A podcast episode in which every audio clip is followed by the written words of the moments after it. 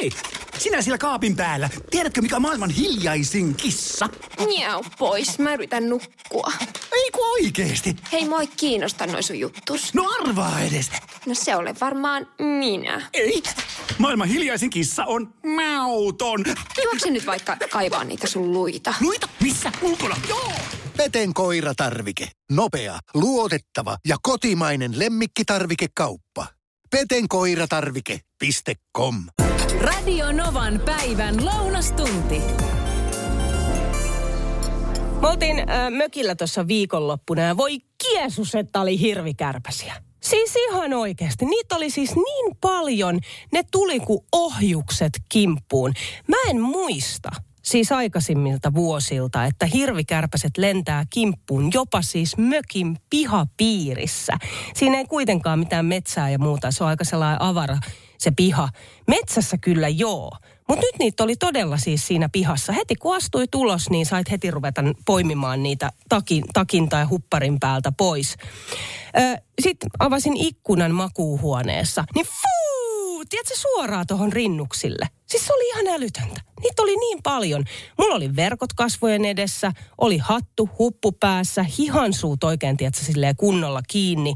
Sitten tämän lisäksi mä suihkutin itseni täyteen sellaista, no se on niin kuin hirvikärpästen torjuntaan tarkoitettua suihketta. Vähän sama kuin laittaisi tällaista niin kuin hyttysmyrkkyä, niin tää oli niin kuin hirvikärpäsille. Niin silti siitä huolimatta niitä sai kaivaa hiusten seasta. Ja mä en tiedä, että se yhtään ihmettelis, että jos vaikka nyt mun päästä lentäisi hirvikärpäne. Jani laitto liittyen tähän viestiä, että ei voi kuule enää lentää hirvikärpäsiä päästä. Ne tiputtaa siivet, kun on löytänyt sopivan pöheikön. Hohoho, yök. Sitten tytti laittaa viestiä, että hyvää huomenta Niina. Nyt taisi lentää radion välityksellä tännekin yksi hirvikärpänen. Alkoi meinaa heti kutisemaan päästä. Sitä mä mietin, että tässä niin kuin viimeisen oikeastaan kolmen vuoden aikana, lähes joka kerta kun me mennään mökille, me ollaan nähty hirviä. Ja näin ei siis koskaan ole aikaisemmin ollut. Mutta nyt sitten joka kerta kun sinne mennään, niin aina siellä metsässä joku, joku hirvi jolkottelee. Ja siis se on niin uljas. Se on niin upea eläin. Siinä tulee semmoinen niin kuin mieletön kunnioitus sitä eläintä kohtaan. Mutta mitäpä, jos pääsis ihan lähelle? Niin kuhiseeko ne niitä hirvikärpäsiä? Lounastunti. Tänään Podplayssä alkaa toinen kausi, mielipäiväkirja Podista ja mulla on täällä studiossa Jenni ja Emilia. Tervetuloa. Kiitoksia. Kiitos. Hei, kertokaa somin sanoin, että minkälaisesta Podista on kyse? No siis se on kysymys mielipäiväkirja, eli puhutaan mielen maisemista, miten mä mielessä pyörii, mikä painaa. Emilia on psykoterapeutti, mutsi. Mä esittelen, esittelen sä mut Joo, sitten. Joo, mä esittelen sut sitten. Mutsi ja, ja sitten tommonen tanssiva hörhö. Ja yhteiskuntatieteilijä Yhteiskunta- ja tietokirjailija. Mm, hyvä, että mä sanoin hörhö, mutta en yhteiskuntatieteilijä. Samaa kategoriaa. Ja sitten esitteli toisinpäin. Joo, Jenni on siis sanataiteilija, tietokirjailija ja ainakin mun puhelimessa Jenni on tallennettu nimellä asennemuija.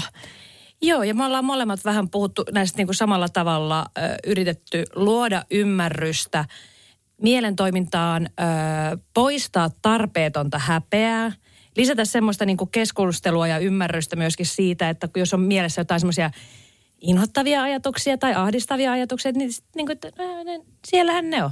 Mitäs sillä? Niin ja sitten on niin kuin, että toi on mun mielestä mielenkiintoinen toi tarpeeton häpeä. Koska tota, no, niin mä uskon, että se on aika inhimillistä, tarpeeton häpeä meillä jokaisella.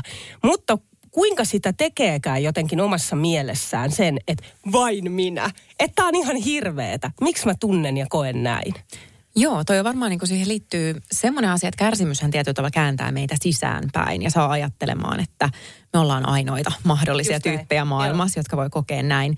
Mutta se, mikä mä ajattelen, että on tuommoinen niin podinkin sellaisen ää, suosion yksi salaisuus, on varmasti se, että me tarkastellaan noita ilmiöitä, kuten vaikka sitä häpeääkin tai niin kuin mielenkipuiluja, jaksamisen haasteita, niin myös yhteiskunnan tasolla.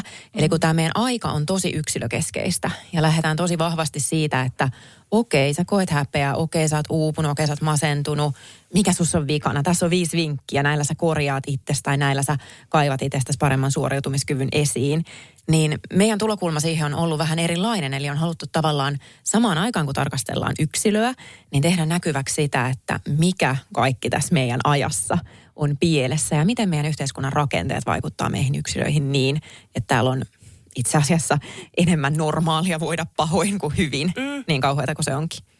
Ja nimenomaan, että sitten tekee näkyväksi sen jutun. Sen sanoo. Se ei ole semmoinen mörkö Niin, ikään koska kuin. kun sitä saattaa tulla helposti ajatelleeksi myöskin tässä niin kuin individualistisessa kulttuurissa, missä me eletään, jossa niin kuin tällä hetkellä, jos ihmisellä on huonosti asiat, niin sitä kannustetaan kääntyyn sisäänpäin. Eli mene itseesi ja etsi mm. vastaus. Yritä oppia itse jotain ja löytää itse. Ja se on niin kuin, jos ajatellaan niin kuin ihmislajia, niin se on niin kuin meille tosi väärä tapa, koska siis se tapa, miten me yleensä niin kuin maadotetaan itteemme ja löydetään vastauksia, niin on nimenomaan keskustelussa ja meidän sosiaalisten suhteiden kautta. Niin se, että niin kuin vinkiksi on se, että no tongi sitä omaa napaas, että sieltä, sieltä löytyy. Ja jos et löydy, niin ei löydy, niin oot epäonnistunut. Oppas siinä nyt Onpas tämä terapeuttista. Ihanaa, että tulitte käymään täällä. Te olette saanut hir- hirveästi, hirveästi hyvää palautetta. Kauheat sanoo sanaa hirveä palaute, mutta siis hyvää positiivista palautetta. Ja yksi sellainen on empaattisuus, joka teissä on. Ja mulle jotenkin ensimmäisenä empaattisuudesta tuli mieleen aitous, läsnäolo, jos, jo, jota kautta sitten syntyy se empaattisuus. Mutta mä tiedän, että täällä mutristellaan jo kulmakarvoja, että empaattisuus ei tarkoita sitä. Mitä se tarkoittaa? Siis empatia on ihana sana ja hyvä, mitä enemmän sitä käytetään maailmassa ja puheessa ja arjessa, niin hyvä. Mm. Todennäköisesti se tarkoitusperä on aina vain hyvä, mm. mutta itselläni on tulossa ku- kuun lopussa Empatiakoulu-niminen kirja ja sitten olen myöskin perehtynyt sanan historiaa. Mutta käytännössä se, mitä tarkoitetaan empatialla, taas niin kuin psykologian puolessa, niin se on sitä, että ihmisellä on kyky asettua toisen ihmisen saappaisiin, ymmärtää ne tuntemukset, tunteet, mikä se ihminen voi tuntea, ymmärtää myöskin, mistä se on tullut, mikä, mikä siihen vaikuttaa.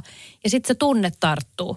Se on empatia. Eikö, Emilia, psykoterapeutti Emilia Kujala? Osasinko kertoa oikein? Osasit erinomaisen oikein. Ja ehkä se niin kuin empatia on yksi semmoinen haaste, jos me mietitään, että mikä on niin kuin empatian ero vaikka myötätuntoon, on se, että meidänhän on helpompi, ja tämä näkyy tässä meidän ajassa, että meidän on helpompi samastua niihin ihmisiin, jotka ajattelee samalla tavalla, eli kuuluu siihen samaan kuplaan.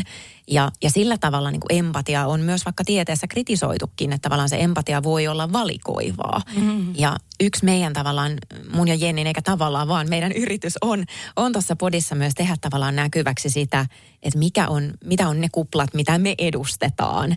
Ja, ja tavallaan niin kuin avata ehkä myös erilaisia tapoja katsoa meidän tämän ajan kipuilun ilmiöitä. Yksi jakso, minkä nostaisitte? Mikä olisi sellainen niin kuin yksi jakso, joka tulee ensimmäisenä mieleen, että tämä on itse asiassa, tässä on se ydin? Me, meillä on isoja teemoja, meillä on masennusta ja suorittavasta minästä, mutta nyt on tulossa herkku tällä kaudella. Puhutaan eri rytmisyydestä. Joo. Eli kun minä olen Temmoltani nopea, tapahtuu, höpötän nopeasti, hoidan asioita, teen ratkaisuja ja päätöksiä nopeasti. Ja sitten Emilia on taas niin kuin Temmoltaan hidas. Eli se pohtii, analyyttinen, siinä saattaa mennä esimerkiksi, jos lähdetään hotellihuoneesta, jos ollaan vaikka virkistyspäivillä Tallinnassa, niin siinä saattaa Tämä ei mennä- ole koskaan en, tapahtunut. en tiedä, en tiedä. Ihan spekulatiivista. Niin tota, siinä saattaa kestää, mutta nämä on niin kuin, nämä on erilaisia tapoja olla, prosessoida ja toimia. Ne ei ole asteikolla hyvä, huono. Mm. Mutta meidän yhteiskunnassa me niin kuin tässä tehosuorittamiskilkatuksessa me automaattisesti nähdään se, että nopea on hyvä. Mm. Ei se, ei, se, siellä, siellä voi mennä Se on yksi tapa vain. se on yksi tapa ja me, meillä tulee kokonainen jakso siitä, että mitenkä niin sosiaalisissa suhteissa, miten työpaikalla, miten tämmöisissä puitteissa se, että ihmisen temperamentti on erilainen. Toiset on nopeita ja toiset hitaita. Niin miten se luo semmoista niin tarpeetonta stigmaa, se saattaa yhtäkkiä kuormittaa. Tai sitten se saattaa niin kuin luoda sinne semmoisia ihmekitkakohtia. Niin näiden asioiden auki sanottaminen, siitä on tulossa ihan törkeä hyvä jakso. Kyllä, ja toi on niin senkin takia hirveän tärkeää, että useinhan kun nämä rytmisyyteen liittyvät ongelmat näkyy ihmissuhteissa, niin me yritetään muuttaa toista. Just viimeksi eilen kävin mun puolison kanssa keskustelua, me ollaan oltu yli kymmenen vuotta yhdessä, ja mä kysyin, että yksi asia, minkä, minkä muuttaisit musta, jos voisit, niin hän oli heti silleen, että no voisit sä olla joskus vähän nopeampi. Mutta hän on onneksi tähän päivään mennessä tajunnut sen, että koska se meidän rytmi tempo, millä me orientoidutaan meidän ympäristöön, niin se perustuu ihan biologiaan osin. Meidän temperamentti on neurobiologiaan perustuva reagointityyli suhteessa ympäristöön. Niin se ei ole mikään asia, mitä voi muuttaa. Ja tietysti se haaste sitten onkin se, esimerkiksi itselleni tunnistan, vaikka kun on puhunut hyvin avoimesti omasta uupumuksesta ja taipumuksesta masennukseen, niin se näkyy sitten siinä, että kun yrittää tässä yhteiskunnassa toimia ja sitä omaa rytmiä sopeuttaa ja usein myös ihan pakottaa siihen, mm. mitä ympäristö vaatii niin se kuormittaakin todella, todella paljon, kun ei siihen pysty. Ja sitten tulee toi, mitä puhuttiin aikaisemmin häpeästä. Eli tavallaan se, että syyttää itse itseään siitä, että mussa on joku vika. Ja se on parhaimmillaan ihan mielettömän vapauttavaa tajuta, että nämä on ne mun rakennuspalikat. Näin muut on tehty, tätä ei voi muuttaa, mutta et myös tässä hitaudessa on paljon hyvää. Ja jos me rakennetaan tiimejä esimerkiksi niin, että siellä on erityyppisiä ihmisiä, esimerkiksi temmoltaan ja muuten temperamentiltaan, niin vitsi, miten hyvä yhdessä voi tulla. Hei, tähän loppuun vielä Jenni ja Emilia. Kertokaa, että miksi kannattaa kuunnella mielipäiväkirjaa? Ja tänään varsinkin, kun se toinen kausikin tulee. Tänään aloitetaan hilpeällä aiheella masennus, joka Oi. on siis silleen, että koitapa änkeä yhteen podcast-jaksoon niinkin iso aihe, mutta me koitettiin. Kannattaa kuunnella sen takia, että arjen keskellä me joudutaan reagoimaan moniin eri asioihin ja tuntuu, että semmoinen kuormittuminen ja ajatusten prosessointi saattaa jäädä vähän kesken ja sitä, se aiheuttaa sitä kuormittuneisuuden tunnetta. Niin sitten tämmöinen podi, missä niinku me rauhallisesti, lepposasti, lempeästi höpötellään auki solmuja ja mielensotkuja, niin se saattaa olla hyvä apuväline myöskin itse rauhoittua, palautua arjessa ja pysähtyä miettimään, että kuinka minä voin. Kiitos. Tulkaa useamminkin käymään. Yeah. Tämä oli ihanaa. Tullaan. Kiitos kutsusta. Kiitos. Olavi Uusivirta, tervetuloa. Kiitos paljon, ihana olla täällä. Sä käytännössä siis tulit just äsken studioon. Kyllä, ehkä juuri kaksi minuuttia 14 sekuntia sitten. Joo, sulla on kiireinen aamu tänään ollut. Sä, tu, oliko se Ylellä vai missä sä olit Joo, mä olin aamu.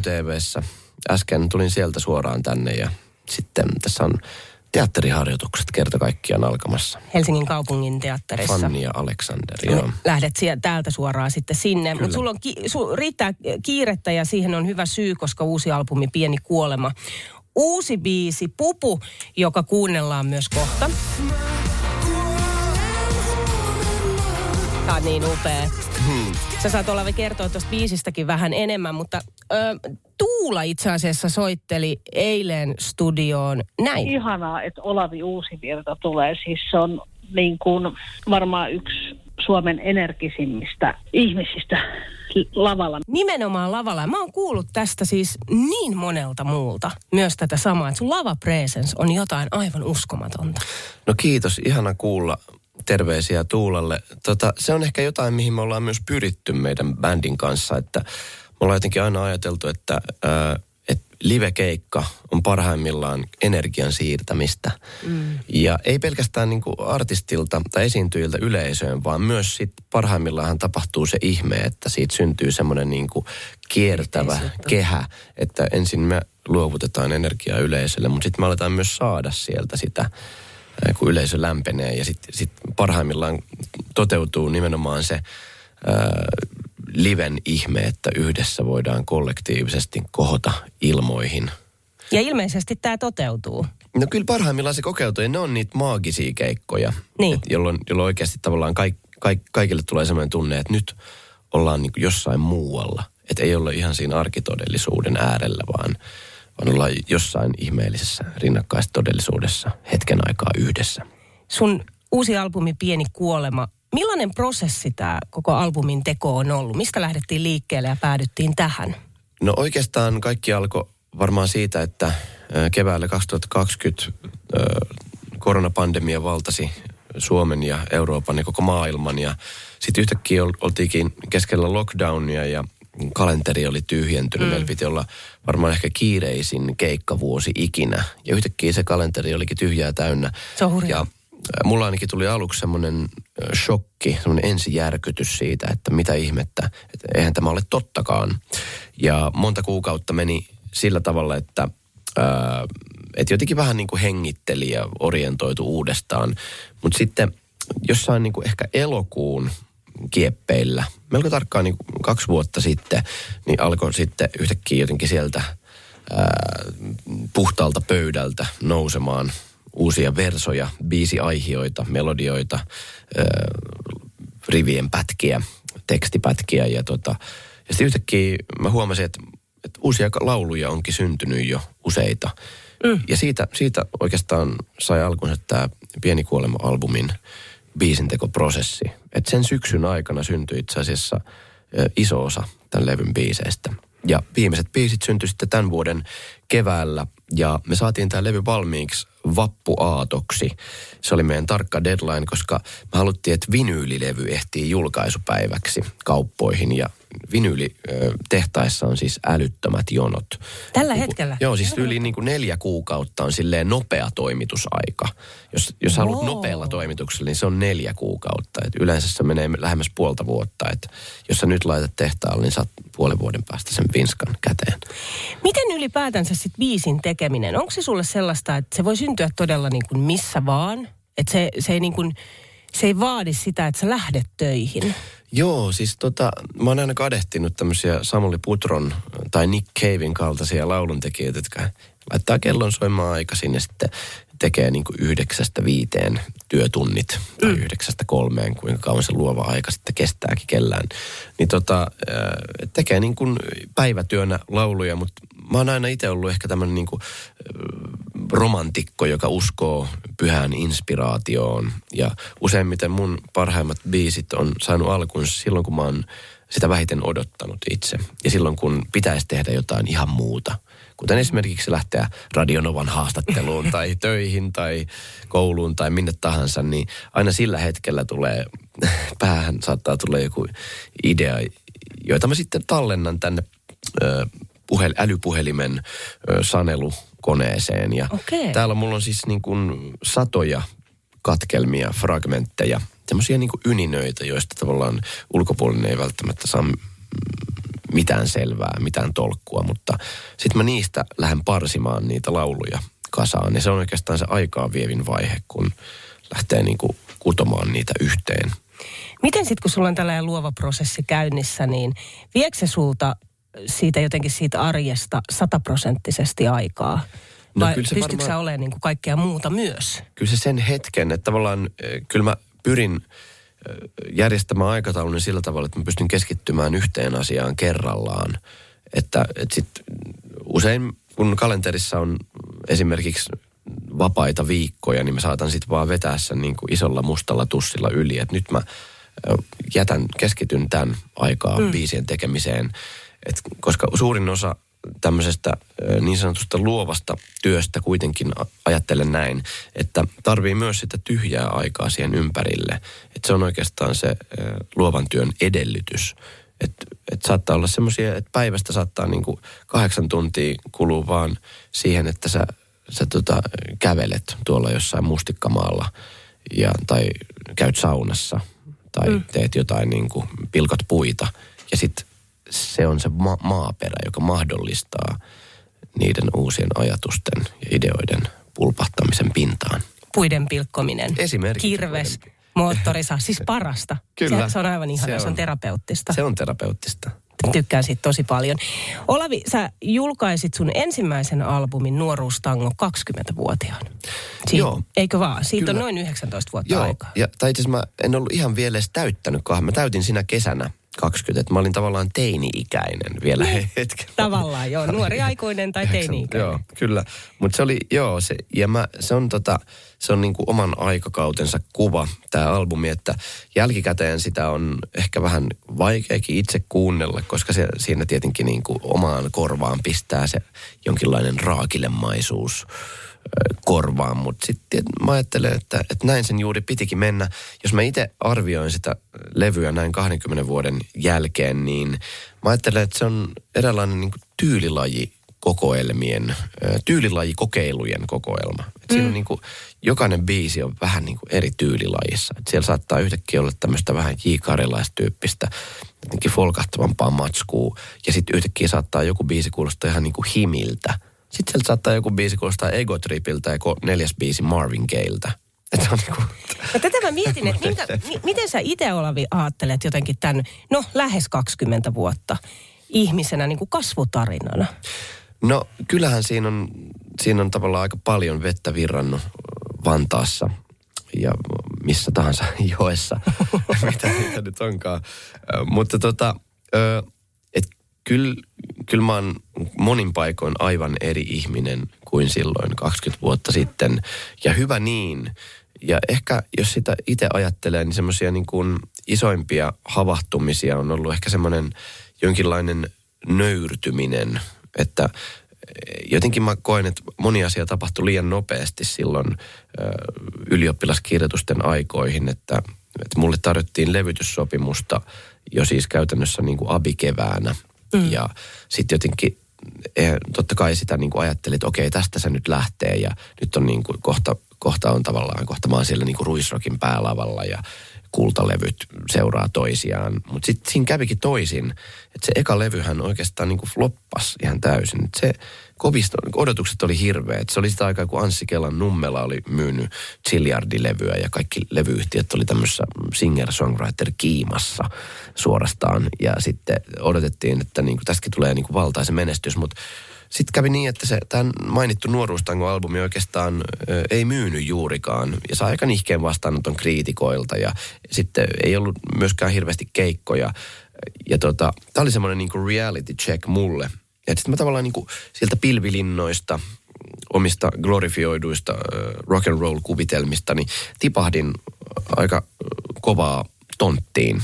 Ja mä ajattelin, että se oli niinku parasta, mitä mulle ta- saattoi tapahtua silloin koska sitten se pakotti mut jollain tavalla nöyrtymään. Mm. Ja, ja tota, sitten mä, mä tavallaan niin keräsin itseni sieltä. Ja tietyllä tavalla se oli aika vapauttavaakin, koska sitten tokaa levyä tehdessä ei ollut enää niitä suhteettoman suuria odotuksia, jotka kohdistu muuhun. Vaan sitten mä, mä saatoin lähteä tavallaan, mä ajattelin, että mä teen tämän seuraavan levyn lähtökohtaisesti vain itselleni. Ja siitä tulikin sitten se läpimurtoalbumi Me ei kuole koskaan, jossa oli sitten on niin helppo olla onnellinen. Ja, et, mutta mä ajattelen, että näitä biisejä ei olisi välttämättä syntynyt ilman sitä kolausta. Ja tiettyä polkua. Joo. Ö, Olavi Uusivirta, kiitos, että tulit. Ehdit tulla. Me päästään sut ihan kohta Helsingin kaupungin teatteriin, teatteritreeneihin, mutta sitä ennen. Me kuunnellaan Radionovassa Pupu. Minkälaiselle matkalle sä viet kuuntelijan tässä biisissä ja kappaleessa? No tämä Pupu on itse asiassa semmoinen biisi, johon me tuottaja Timo Kämäräisen kanssa tavoiteltiin vähän semmoista fiilistä, kun ajaisi jollain avoautolla Route 66 pitkin. Että se on vähän tämmöinen niin Bonnie ja Clyde tarina. Ja tähän mä kirjoitin asiassa aika monta tekstiversiota, jossa tämä saattaa olla ehkä joku kahdeksas tai yhdeksäs, joka sitten yhtäkkiä tuntuu, että kaikki palaset loksahti kohdalleen. Ja, ja tämä on, tää on niin kuin, mä ajattelin, että tämä on voimalaulu. Tämä on semmoinen niin voimauttava, energisoiva biisi, joka jotenkin erityisen hyvin sopii tähän, tähän epävarmuuden aikaan. Ja toisaalta tähän niin kuin aika kolealta näyttävä se Syksy alkoi tänään. Syksy alkoi. Joo, se, se jotenkin todella alkoi Joo. yhdestä laukauksesta. Mutta, mutta mä ajattelen, että, että juuri tällaisen aikaan tarvitsemme kappaletta nimeltä Pupu. Olavi Uusivirta, kiitos. Kiitos paljon. On se kuule se suomen kieli hassu kieli. Meillä on paljon sellaisia sanoja, jotka tarkoittaa kahta eri asiaa. Siis yksi sana tarkoittaa kahta eri asiaa, riippuen tietysti siitä, että missä päin Suomea ollaan. Esimerkiksi nyt lehmä, itikka, sama asia. Sitten on tietysti tämän lisäksi siis sellaisia sanoja, joita yksinkertaisesti ei vaan ymmärrä, johtuen nimenomaan murteesta. Että ei, ei ole omalla kotipaikkakunnallaan kuullut sellaista, ja sitten jossain toisella puolella Suomea se on täysin arkinen käyttöpuhekieli. Tämä tuli vaan mieleen siitä, kun mä kuulin täällä Radionovan toimituksessa käytettävän sanaa rahka. Mitä rahka sulle merkitsee? Siis mu- mulle rahka tarkoittaa si- siis syötävää rahkaa, vaikka maitorahkaa. Niin mä kuulin, että Savossa rahka on rupi. Siis rahka on rupi, eli sä revit haavasta rahkan irti, mikä kuulostaa siis ihan... Siis mieti, ra- revit haavasta rahkan irti. Tästä tuli mieleen, että mitä muita tämän tyyppisiä on? Hei, kyselit niitä samaa tarkoittavia sanoja, niin esimerkiksi puima, Joo? niin osassa Suomea se on suolainen ja toisella puolella Suomea se tarkoittaa, että on suolaton. Älä viitti, ja sit tuima vielä, tuima katse. Tiedätkö vähän se? Niin, no joo, se- Aa, pistävä katse. M- mulle se tarkoittaa sitä. No, siihen löytyy monta selitystä näköjään. Aika moista. Hei, kiitos kun soitit. Ole hyvä, jo. Moi. Hyvää päivänjatkoa. Moi. Samoin, moi. Sitten Johanna laittaa WhatsAppilla viestiä numeroon 0108 06000, että motti. Siinä sana, joka tarkoittaa kahta eri asiaa. Puumottia, no mulle se on puumotti, eli puupino. Ja sitten Pohjanmaalla se tarkoittaa mukia. Eli siis juomamukia. Otan motin kaapista. Aikamoista. Sitten tulee viestiä, että moikka Niina. Esimerkiksi sana kehtaa tarkoittaa kahta eri asiaa. Kehtaa täällä Pirkanmaalla kautta Keski-Suomessa on, että ujostelee, niin kuin häpeäisi, ei kehtaa sanoa niin. Kun taas pohjoisessa se tarkoittaa, tarkoittaa viitsimistä. En kehtaa lähteä, eli en viitsi lähteä. Sitten Satu laittaa ääniviestiä ja Sadun ääniviesti menee näin. No hei, Savossa esimerkiksi puhutaan, että lähdetään tissin koitolle. Eli se tarkoittaa sitä, että ollaan lähdössä aamulypsyyn. Aamulypsylle. No sit Kati soitteli numeroon 0108 06000. Itse asun Pohjois-Karjalassa ja tota, tällä sanotaan aikainen, ja kun tarkoitetaan aikuista. Siis aikainen on aikuinen. Kyllä. Ai mä heti mä, niin kuin, että aikainen aamu. Ei, aikainen. Tämä tuli mulle silleen, että kun minä aikoinaan muutin tänne ja koiralle tarvihin sitten tota eläinlääkäriaikaa, niin eläinlääkäri kysyi, että onko aikainen koira. Joo. Että mikä? Ai siis tää on ihan mahtavaa. Hei kiitos Kati kun soitit. Hyvä, hyvää Yes. päivän jatkoa sulle. sulle. Moi, No moi, niin. moi. Moi moi. Otetaan vielä Harrin ääniviesti. Harri laittoi ääniviestinsä WhatsAppilla 0108 06000. Harri täällä terve. Olin kuopiolaisen serkun kanssa puhelimessa ja se meni aika pitkään ja sitten mä sanoin, että nyt mun pitää kyllä lopetella, että mun pitää lähteä viruttelee, että huomenna aikainen nousu, niin saako, jaa, onko sulla selkäkipiä? Mä että, miten niin? Mä, aiot virutella. Mä että siis mä oon suihkuun menossa.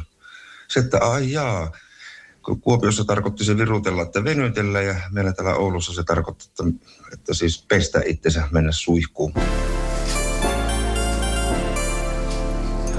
Tuossa äsken kysyin, että ootko koskaan ollut sellaisella lennolla, missä joudutaankin yhtäkkiä tekemään välilasku, niin Raija laittaa tänne viestiä, että olimme muutama vuosi sitten menossa Kanarialle, kun edessämme istunut vanhempi naisihminen sai todennäköisesti sydänkohtauksen. Hän hoidettiin aluksi ö, kapealla käytävällä ja sitten tehtiin välilasku Etelä-Ranskaan. Kuulutettiin asiallisesti tietysti välilaskun syystä. Syitähän todella siis, niin kuin Rajakin tuossa sanoi, että syitä voi olla monia. Se voi olla just sairas kohtaus. Tai sitten esimerkiksi jonkun matkustajan huono käytös. Se on aika harvinaista, mutta näin todella voi käydä. Ja tuossa olikin eilen uutisissa, että miten Finnairin kone on joutunut tekemään välilaskun nimenomaan erään matkustajan huonon käytöksen vuoksi. Ja Finnairin viestintäpäällikkö Suvi Aaltonen kommentoi, että se, että matkustajia poistetaan koneesta, ei ole kovin yleistä. Se on melko harvinaista sanoisin, mutta kyllä näitäkin tapahtuu. Ja niitä varten on sitten tietysti oma prosessinsa. Mä oon ö, kerran ollut yhdellä lennolla perheeni kanssa, missä meidän vieressä istui tällainen vanhempi pariskunta ja molemmat kittas siinä alkoholia aika rankalla kädellä ja se nainen puhui tosi tosi ikävästi sille miehelle, siis todella ikävästi. Ja selkeästi se dynamiikka siinä, siinä heidän välillä oli se, että se nainen vei ja mies vikisi. Sen kuuli todella siitä puheesta ja näki siitä käytöksestä. Ja heillä oli piilopullo, jota sitten aina otti sieltä, sieltä niin kuin paitansa alta. Ja yhtäkkiä tämä mies saa kohtauksen. Ja alkaa tärisemään, alkaa sätkimään, alkaa huutamaan. Ja henkilökunta rientää siihen apuun ja tämä nainen alkaa sitten huutamaan henkilökunnalle, että se tarvitsee viskiä. Antakaa sille viskiä, se tarvitsee viskiä. Ja jostain syystä, mä en tiedä miksi, koska siis kaikki nyt siinä kohtaa tiesi, että se mies ei todellakaan tarvitse viskiä sen enempää. Niin yksi lentoemännistä sitten kuitenkin haki äh, tälle viskilasillisen ja tämä mies kulautti sen sitten naamaansa siinä. Ja tässä kohtaa meidän perhe siirretään muualle istumaan auttamaan, koska siinä oli kuitenkin lapsia. Ja tämän miehen kohtaus vain paheni ja paheni. Ja tämä mies alkoi käydä siis ihan fyysisesti aggressiiviseksi ja uhkaavaksi sen kaiken niin kuin sätkimisen ja tärinän ja huudon keskellä. Ja se nainen vaan pahensi sitä asiaa sekoilemalla siinä vieressä. Ja lentoemännät yritti kauheasti, että, että ket, ket, ketä on kyseessä, voidaanko saada passit. Ja tämä nainen ei suostunut ollenkaan niin kuin ottamaan passeja. Jotenkin siinä oli koko ajan niin kuin sellainen haaste sen kanssa, että ei, ei tarvitse. Ja sitten jotain outoa siinä asetelmassa oli. Sitten tuli jotenkin sellainen olo kaikesta, että tämä pariskunta ei olisi saanut olla sillä lennolla tai ylipäätänsä lähteä pois maasta. Tuli jotenkin semmoinen tunne, että nyt, nyt tässä ei ole kaikki hyvin. Ja sitten nopeasti siitä tulikin tieto, että nyt tehdään välilaskuja. Sitten oli poliisit siellä vastassa kentällä. Ville laittaa tänne viestiä, tarkistetaan vielä nimi. Joo, Ville laittaa viestiä WhatsAppilla 0108 06000, että Vuonna 2011 lennolla Helsingistä Roodokselle jouduttiin tekemään Tukholmaan välilasku. Kun eräälle matkustajalle oli maistunut alkoholi jo ennen lentoa, ja kun hänelle ei tarjoltu heti nousun jälkeen lisää, niin kapteeni päätti poistaa hänet Ruotsiin. Jani soitteli numeroon 0108 06000 ja kertoi oman tarinansa. Kuuntele. Oltiin kaverin kanssa 2018 menossa tuonne Haimaan Krapille ja oltiin sitten tuota, jossakin kohdalla menossa tuolla Siberia yllä ja yhtäkkiä tulee sitten koneessa tämmöinen kuulutus, että onko koneessa lääkäriä ja siinä ooteltiin ja katseltiin kaverin kanssa ja meni jonkun aikaa ja sitten tuota, niin, uudelleen kuulutettiin ja No me sitten joskus ollut ensihoitajanakin niin ajattelin, että lähden katsomaan, että mikä siellä on hätänä. Ja siellä oli semmoinen iäkkäämpi pohjamaalainen pariskunta ja tota, siinä oli sitten semmoinen homma, että siellä olikin sitten tämmöinen lääkäri, iäkkäämpi kyllä hänkin ja minä sitten niin totesin vaan, että okei, että tässä onkin kaikki hyvin nyt sitten ja vilikasin, että ihan papallakin näyttää olevan kaikki kunnossa, että tuota värin puolesta ja juttelee mukavasti, että ilmeisesti vähän pumpusta ottanut siinä. Ja meni omalle paikalle takaisin ja totesin kaverille vielä, että ei siellä mitään ollut, että kaikki ihan hyviä. Lennettiin hetken aikaa, niin tuli kuulutus, että tehdään ylimääräinen välilasku Pakistaniin. Ja siinä sitten niin mietittiin, että hetkinen, että mikä juttu tämä nyt oikein on. Lähettiin siinä sitten keskellä yötä laskeutumaan Pakistanin kentälle ja vettä tuli kaatamalla ja kello oli jotain neljän maissa ja sitten koneeseen tulee paikallisia tuota, hoitajia sieltä puulaatikko pakkien kanssa, oli ensihoitovälineitä ja niin ne sitten semmoisella puisilla kantotuolilla pohjanmaalaismiehen kanto tuota Pakistani hoivii sinne ja hänen muori lähti mukaan ja tota, siinä kuulin, kun ne muti sitten, kun ei osata englantia edes kauheasti. Ja mie niin mietin, että eihän tämä nyt ole tosiaan. Kaveri siinä sitten internettiä selasi, että välitön terroristiuhkakin oli sillä Pakistanin kentällä. Uh-huh. Sinne he jäivät sitten ja en tiedä sitten. Kaipa ovat toivottavasti päässeet pois joskus. Radio Novan päivä ja Niina Backman. Joka arkipäivä kello 10.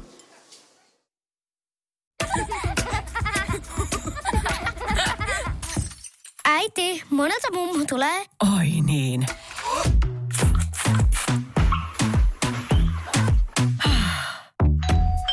Helpolla puhdasta. Luonnollisesti. Kiilto. Aito koti vetää puoleensa.